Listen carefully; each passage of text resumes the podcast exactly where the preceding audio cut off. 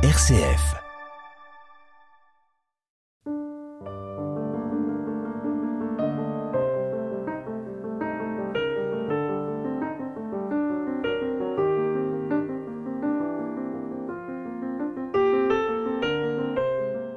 Depuis qu'un jour il a décidé de larguer les amarres, depuis qu'il a décidé de quitter l'Europe aux anciens parapets pour arriver à Aden, puis à Harar, depuis qu'il en est revenu pour mourir, malade, à l'hôpital de la Conception à Marseille, rêvant encore de repartir, chacun a son Rimbaud. L'homme a la liberté libre, l'homme aux semelles de vent, comme l'écrivait Verlaine. Qui est donc Rimbaud? Au-delà du mythe, au-delà de l'icône, qui est celui dont un de ses professeurs de Charleville disait Rien de banal ne germera dans cette tête, ce sera le génie du mal ou du bien. Est-il ce Rimbaud, le génial et précoce poète, plein de fulgurance, qui écrit une lettre magnifique et presque insolente à Théodore de Banville en 1870 Est-il le vagabond qu'il évoque dans Ma Bohème, l'amoureux de la liberté libre, je le répète?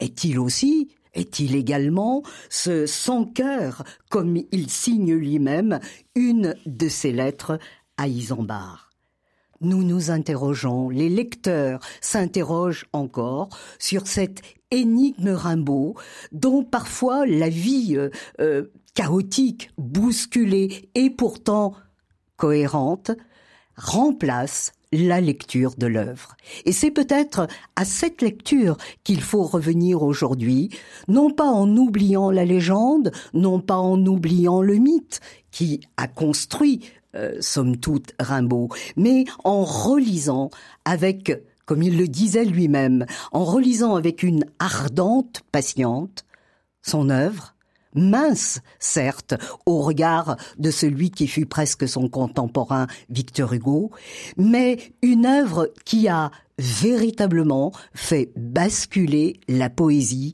dans ce que parfois, un peu pompeusement, on appelle la modernité. Plus rien n'a été, en poésie en tout cas, comme avant les illuminations, comme avant une saison en enfer. Pour essayer de euh, décrypter ce Rimbaud, ces œuvres de Rimbaud, pour essayer de, de nous y retrouver, j'ai invité aujourd'hui Sylvie Touchebeuf, qui est une lectrice amoureuse de l'œuvre de Rimbaud, conférencière aussi, et euh, qui nous aide à nous y retrouver dans aussi ce grand silence qui a été celui de Rimbaud une fois qu'il a quitté justement l'Europe aux anciens parapets. Bonjour Sylvie. Bonjour Montserrat. Alors, j'ai essayé, euh, un peu maladroitement certainement, de donner une vision un peu kaléidoscopique de ce Rimbaud, euh, qui euh, est à la fois une chose, et pardon pour la trivialité de l'expression, et son contraire, chaotique et rigoureux, voyou et génial poète. Comment, vous, avez-vous réagi quand, à 16 ou 17 ans, vous avez commencé comme moi, je crois, à lire Rimbaud. Oui, alors il est évident que les premières euh, lectures de Rimbaud euh, sont toujours euh, des, des exercices de, de, fascination. C'est incontestable. cette expression, la liberté libre, il l'emploie en 1870 quand il écrit à son professeur, je m'entête affreusement à adorer la liberté libre. Et on voit combien euh, cette liberté a imprégné toute sa vie et toute son œuvre. Alors c'est vrai qu'on a l'œuvre de Rimbaud, de Rimbaud, on a aussi sa correspondance, et je crois que c'est toujours intéressant de les euh, de les relire une fois qu'on a laissé reposer tout cela. Et je souscris tout à fait à ce que vous disiez. Euh, la vie de Rimbaud comme son œuvre euh, donne toujours l'impression d'un feu d'artifice. Euh, simplement, ne pas le, le mythifier, oui, pourquoi pas, mais ne pas le momifier, c'est-à-dire laisser justement poreuse cette liberté qu'il a tant aimée. Vous citez euh, cette phrase que d'aucuns connaissent bien, euh, qu'il écrit à son professeur. Euh, Georges Isambard, lequel avait reconnu dans ce jeune élève une sorte de, presque génie, je m'entête affreusement à adorer la liberté libre. Euh, il a 16 ans, ce Rimbaud. C'est c'est un, un, grand adolescent, surtout si l'on songe à ce qu'on était à 16 ans euh, dans ces années 1870, euh, mmh. à la fin du Second Empire. Voilà, alors euh, Rimbaud, c'est vrai qu'il a toutes les particularités des adolescents. Euh, comme tous les adolescents, il est contestataire, il conteste son milieu d'origine. Hein. Il est né à Charleville en 1854, euh, dans une famille que le père a désertée, qui est sous la férule de la mère, et il y a là quatre enfants, hein, deux garçons, dont Rimbaud, et deux filles. Et cette femme qui élève ces quatre enfants est une femme terrible, particulièrement despotique, qui fait peser sur l'ensemble de la famille une rigueur extrême. Il l'appelle d'ailleurs hein, euh, la mère rimbe, la daronfle, la vampire, la bouche d'ombre. Euh, donc, euh, je crois que comme tous les adolescents, il n'a qu'une envie, c'est de se libérer de ces contraintes. Seulement voilà, tous les adolescents ne sont pas Rimbaud. Hein, la révolte ne suffit pas. La révolte ne suffit pas exactement. Et je crois que dès le début, il souffre de cet enfermement euh, euh, familial. Il souffre à la fois de l'absence du père, du désamour de la mère. Et j'aime bien l'expression qu'emploie Yves Bonnefoy quand il dit que au fond, euh, ce désamour et cette absence forment un véritable attentat métaphysique pour Rimbaud. Hein. le poète Yves Bonnefoy a donné une lecture extraordinaire dans son petit ouvrage, petit par le nombre de pages, mais grand euh, par euh, la qualité de l'approche et de la réflexion. Et cette expression que euh, vous citez m'a beaucoup frappé également. elle est d'une violence inouïe, un véritable attentat métaphysique. Et c'est mmh. cette juxtaposition entre le nom attentat mmh. et le terme, l'adjectif mmh. métaphysique, qui rend compte de ce qu'a pu être l'adolescence de Rimbaud euh, euh, sous la férule de la mère Rimbe. absolument, ça a été une, une beaucoup de souffrance pour lui. une souffrance d'autant plus intense qu'il est dans cette petite ville de Charleville qui sécrète une bourgeoisie extrêmement convenue. ces, ces petits bourgeois qu'il appellera plus tard les assis. Et on le voit bien dans un poème comme à la musique, par exemple. Vous pouvez hein. nous en citer Alors, quelques vers, simplement, euh, quelques le, vers. Le premier quatrain, euh, sur la place taillée en mesquine pelouse, square où tout est correct, les arbres et les fleurs, tous les bourgeois poussifs qu'étranglent les chaleurs portent, les jeudis soirs, leurs bêtises jalouses on voit bien déjà la maîtrise de la langue de la part de, de Rimbaud. On voit aussi sa maîtrise de la prosodie, puisque au fond, la force de la caricature naît des assonances, des allitérations, hein, et que dire du quatrain suivant, épatant sur son banc les rondeurs de ses reins, un bourgeois à bouton clair, bedaine flamande, savoure son nonin, d'où le tabac par brin déborde. On a, si vous voulez, une espèce de d'allitération balbutiante là, qui montre tous les débordements et de chair et de bêtises euh, de, de, ces bourgeois. Alors, je crois que derrière cette satire, derrière cette euh, euh, caricature, il y a tout de même un ressentiment angoissé de la part de, Rimbaud. Et Bonnefoy le, le, le sent, le voit très bien. Euh, c'est vrai qu'il y a un certain humour, c'est vrai qu'il y a une volonté de faire éclater tous ces ordres trop étroits, tous ces dogmatismes. Euh, incontestablement, cet adolescent est habité par un sentiment permanent de révolte, mais aussi d'exil, d'exil par rapport à soi, par rapport au monde. Et la, poésie, en tous les cas le recours à la poésie, sera une recherche de légitimité pour cet enfant, euh, une peut-être une quête de l'être, hein, sans employer euh, de grands mots, et en tous les cas une expression compensatoire de la liberté. Oui. C'est ce premier, voilà.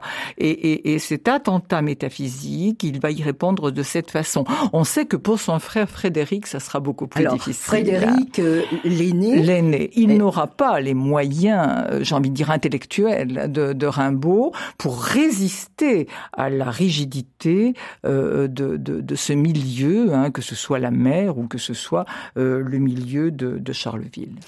Alors, euh, cette ville, euh, il euh, la déteste, il la caricature, il a des traits extrêmement mordants, vous venez de nous en faire part, Sylvie Touchebeuf, et en même temps, quand on regarde la courte vie de Rimbaud, il meurt à 37 ans, il y revient comme par une attraction, j'allais dire, maléfique c'est euh, étrange. Oui, parce que cette mère qui est tellement euh, rigoriste, euh, cette mère avec laquelle il y a des des scènes de violence extraordinaires, surtout quand il fait des fugues, eh bien, il finit par assimiler ce modèle. Et ça, c'est très étrange. Il l'appelle la daronfe. il n'y a jamais, le, même le mot maman, il ne l'écrit jamais. Seulement vers la fin de sa vie, et en particulier lorsqu'il agonisera, lorsqu'il souffrira. Euh, là, ça sera ma chère maman, parce qu'elle vient le voir, elle est à son chevet. Donc euh, un attentat métaphysique dans cette quête je crois que le mot est important, vous l'avez euh, utilisé, dans cette quête d'être ou de l'être qui va de pair avec celle de la liberté. Il n'y a pas d'être sans liberté pour Absolument. Oui, oui, tout à fait, euh, tout à fait. Alors, si on veut revenir un peu euh, aux origines, euh, en 1870, Arthur Rimbaud est en classe de rhétorique au collège de Charleville. C'est un élève brillant, brillantissime même, ça n'est pas exagéré de le dire, qui remporte tous les prix discours français, discours latin, version grecque. Il rafle euh, tout. Poèmes en latin, poèmes en français. Enfin, c'est hallucinant. Il écrit à 14 ans des poèmes en latin, euh, euh deux pages euh, de poèmes en latin. c'est tout de même extraordinaire. Et le premier poème français connu de nous date de 1869. Il a 15 ans. c'est Les étrennes des orphelins. C'est important, Sylvie Toucheboeuf, de bien préciser l'âge qu'a ce jeune homme euh, qui n'est, somme toute, qu'un adolescent à peine sorti de l'enfance. absolument. Et l'intérêt, on pourrait revenir aussi sur l'intérêt de ces classes de rhétorique euh, qui ont été parfois euh, mal comprises. Euh, la rhétorique consistait à donner aux élèves des modèles.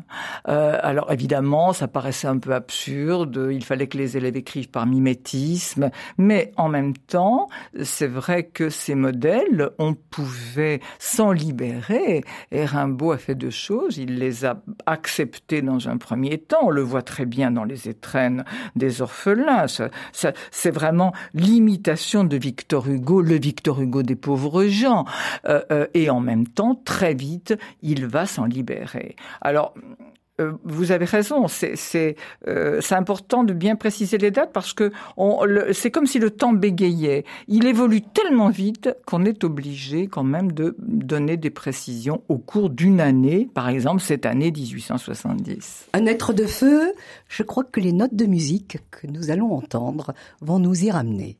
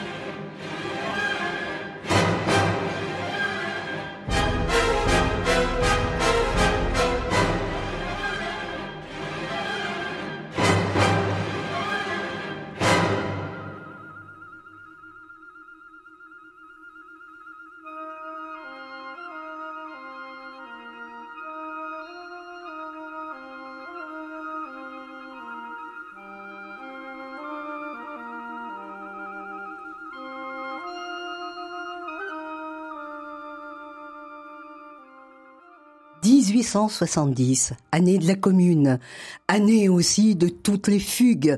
Nous parlions, euh, Sylvie Touchebeuf, euh, de ce premier poème euh, d'Arthur Rimbaud, qui marque déjà une maîtrise poétique extraordinaire. Et en même temps, c'est aussi l'année où les fugues vont commencer. C'est une année euh, stupéfiante, cette année 1870. Absolument, c'est une année stupéfiante et il s'y passe, il s'y passe, pardon, euh, de, nombreux événements. Euh, va arriver au collège un jeune professeur de rhétorique, Georges Isambard, qui est enthousiaste, qui est généreux, et il va ouvrir au jeune Rimbaud les portes de sa bibliothèque et par là même les horizons de la littérature. Il lui fait lire Hugo, Les Misérables, Notre-Dame de Paris, mais aussi Rabelais, Le Don Quichotte de Cervantes, Les Fleurs du Mal de Baudelaire, dont on sait qu'elles vont imprégner toute l'œuvre future euh, de Rimbaud, mais aussi les poètes contemporains de l'époque, c'est-à-dire les Parnassiens, Théophile, de, Gautier, Théodore de, de Banville, entre autres. Et puis cette année-là, comme vous le dites, eh bien, il pratique l'art de la fugue. Euh, il fait un premier voyage à Paris, mais il est arrêté dans le train parce qu'il n'a pas de billet. Puis il s'en va, euh, euh, il fait un autre, une autre fugue à Charleroi, puis à Douai. À chaque fois, Isambard vient le chercher, l'emmène chez ses tantes à Douai, où il a un petit moment d'accalmie. Et de tendresse. Et, et, de tendresse, absolument. Et puis c'est le retour chez la mère Rimbe, euh, avec là des scènes particulièrement violentes. Mais ce qui est intéressant, c'est que euh, on, a l'impression qu'il fait sienne l'injonction de Baudelaire à la fin des Fleurs du Mal. Euh, on se rappelle hein, ce, ce vers, il est temps, levons l'ancre, ce pays nous ennuie. Et la route, la marche deviennent pour Rimbaud presque des modes de vie, en tous les cas des modes d'écriture, parce que, et un critique l'a bien souligné, ça devient une poésie en marche qui sent tous les parfums de la liberté, au cabaret vert, la maline, ma bohème, qu'on peut peut-être lire. Avec plaisir, tout le monde a en mémoire le premier verbe de ma bohème. Je m'en allais. Je m'en allais, les poings dans mes poches crevées. Mon paletot aussi devenait idéal. J'allais sous le ciel muse, et j'étais ton féal. Oh là là, que d'amour splendide j'ai rêvé. Mon unique culotte avait un large trou. Petit pousset rêveur, j'égrenais dans ma course des rimes. Mon auberge était à la grande ours. Mes étoiles au ciel avaient un doux frou-frou et je les écoutais, assise au bord des routes, ces bons soirs de septembre, où je sentais des gouttes de rosée à mon front, comme un vin de vigueur, ou rimant au milieu des ombres fantastiques, comme des lyres, je tirais les élastiques de mes souliers blessés, un pied contre mon cœur. Poème de jeunesse Mais euh, qu'est-ce que c'est qu'un poème de jeunesse quand quand quand la, la, vie s'achève à 37 ans Exactement. Et, et surtout, surtout, euh, ce qui me frappe, vous me direz euh, si c'est votre avis aussi, Sylvie Touchebeuf, c'est déjà une poésie cosmique que celle de Rimbaud. Bien poésie sûr, de l'errance, bien sûr, de l'errance et de l'errance cosmique. Bien sûr, euh, évidemment, on pourrait le, le, le, voir comme la marche d'un enfant hein, au bord de la Meuse, pourquoi pas. Mais surtout, c'est un véritable art poétique. Moi, je dirais c'est son premier art poétique. D'abord, ne nous y trompons pas. Le, le sous-titre de Ma Bohème, c'est fantaisie, ce qui en dit très long hein, sur l'aspect même musical hein, de, de, de cette de cette marche. Et puis le paletot est idéal, c'est-à-dire que ce n'est plus qu'une idée de paletot. On sait très bien que ce monde des idées euh, lui sera très cher hein, par la suite. Euh, la grande ours, les étoiles euh, font allusion effectivement à ce que vous disiez. Hein, c'est une errance cosmique. Et puis la bohème le met du côté de tous ces poètes qui sont contre tous les ordres établis. Et enfin, il ressemble, lorsqu'il parle de ses pieds qu'il a contre son cœur, il ressemble à ce petit Cupidon, vous savez, dont on a vu des statues, celui qui cherche l'épine dans son pied. Donc c'est à la fois plein d'humour parce qu'il compare tout de même les élastiques de ses chaussures à la lyre du poète, mais je crois que euh, cet humour est tout à fait euh, volontaire. Et c'est vrai qu'on a une poésie là qui est à la fois une poésie légère et un art poétique. Un art poétique. Alors, justement, c'est là-dessus que je voudrais rebondir, euh, Sylvie Touchebeuf. Euh, l'époque est au Parnasse. L'époque est au Parnasse. C'est l'école dominante, la grande figure. C'est Victor Hugo, bien sûr, mmh. mais l'époque est au Parnasse. Et donc, ce, ce petit jeune homme, pardon de le caractériser ainsi, mais euh, c'est par fascination, je dirais, ce petit jeune homme veut tout à la fois s'approprier des mmh. codes mmh. poétiques et en même temps les faire voler en éclats et en même temps les faire voler en éclats, et je dirais qu'il emploie de nombreuses voix pour les faire voler en éclats. Il y a l'humour, mais il y a aussi ce que Georges Isambard appelait son humour poussé au noir, avec des poèmes parfois très violents, utilisant des termes obscènes, scatologiques. Je pense à ce poème qui est peut-être un peu moins connu que les autres, qui s'appelle Oraison du soir, et où le poète se compare véritablement à un antéchrist. Euh, je vous lis simplement le dernier tercet, doux comme le seigneur du cèdre et des isopes, je pisse vers les cieux bruns, très haut et très loin, avec l'assentiment des grands héliotropes. Ce, seul tercet vous donne l'idée de ce, de ce sonnet au rythme déhanché, au lexique à la fois recherché, parfois scatologique, un peu énigmatique, mais ça c'est la, c'est la version d'une certaine façon noire de Rimbaud qui est l'inverse de la pudeur, mais qui reste pour Rimbaud une certaine pudeur. Et puis vous avez raison, je crois que il est très très intéressé, grâce à Isambard, hein, euh, il est très intéressé par les Parnassiens. Et ce qu'il veut euh, aussi Rimbaud, euh, outre composer des poèmes, c'est les faire lire.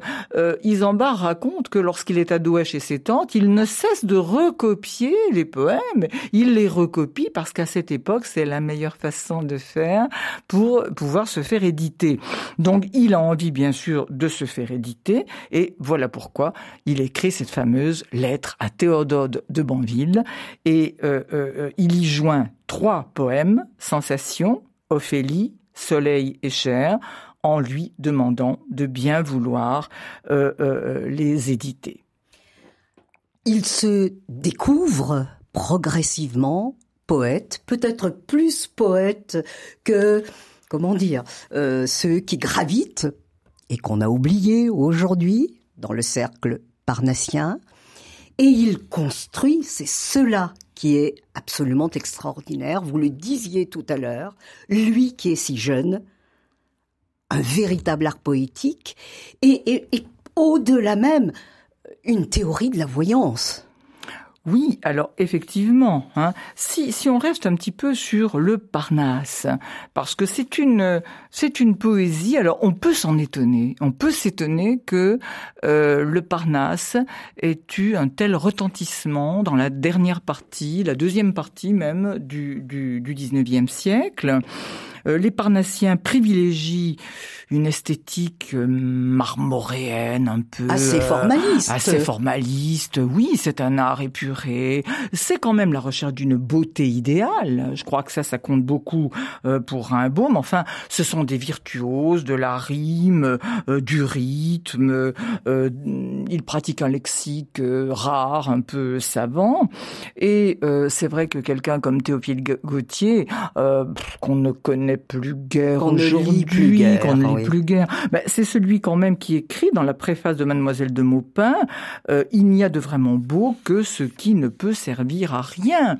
Et cette recherche, eh bien, elle intéresse, elle intéresse beaucoup euh, le, le, jeune, le jeune Rimbaud. Il écrit dans la lettre à Banville, qui est du 24 mai 1870, j'aime tous les poètes, tous les bons parnassiens, puisque le poète est un parnassien et pris de la beauté idéal.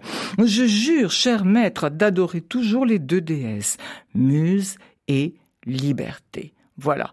Et bien sûr, cette, cette influence parnassienne, on va la remarquer chez Baudelaire aussi. Hein. Il faut se rappeler quand même que les fleurs du mal sont dédiées à Théophile Gautier. Alors là, c'est assez incroyable. Au poète impeccable, au parfait magicien, est-ce lettre française, hein, à mon très cher et très vénéré maître et ami Théophile Gautier. Voilà ce qu'écrit Baudelaire. Donc, si vous voulez, pour euh, Baudelaire, ça a été un passage, mais pour Rimbaud, c'est un passage ultra rapide. Comme tout ce qu'il fait, c'est extrêmement rapide. Voilà. Et, justement, on a parlé depuis le début de cette émission de la marche, du fait qu'il faut aller vite, euh, euh, de l'homme aux semelles de vent, euh, du passant considérable.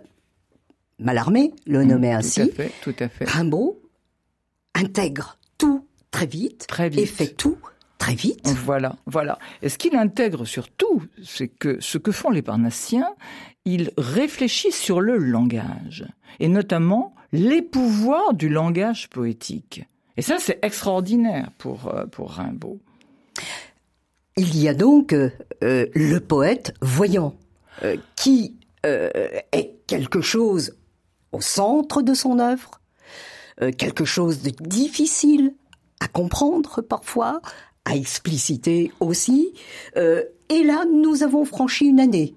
Nous allons nous retrouver après l'année terrible euh, en 1871. Oui, bah et c'est en 1871, Sylvie Touchepeuf, que nous allons commencer la seconde émission qui sera consacrée à ce génial poète adolescent Arthur Rimbaud.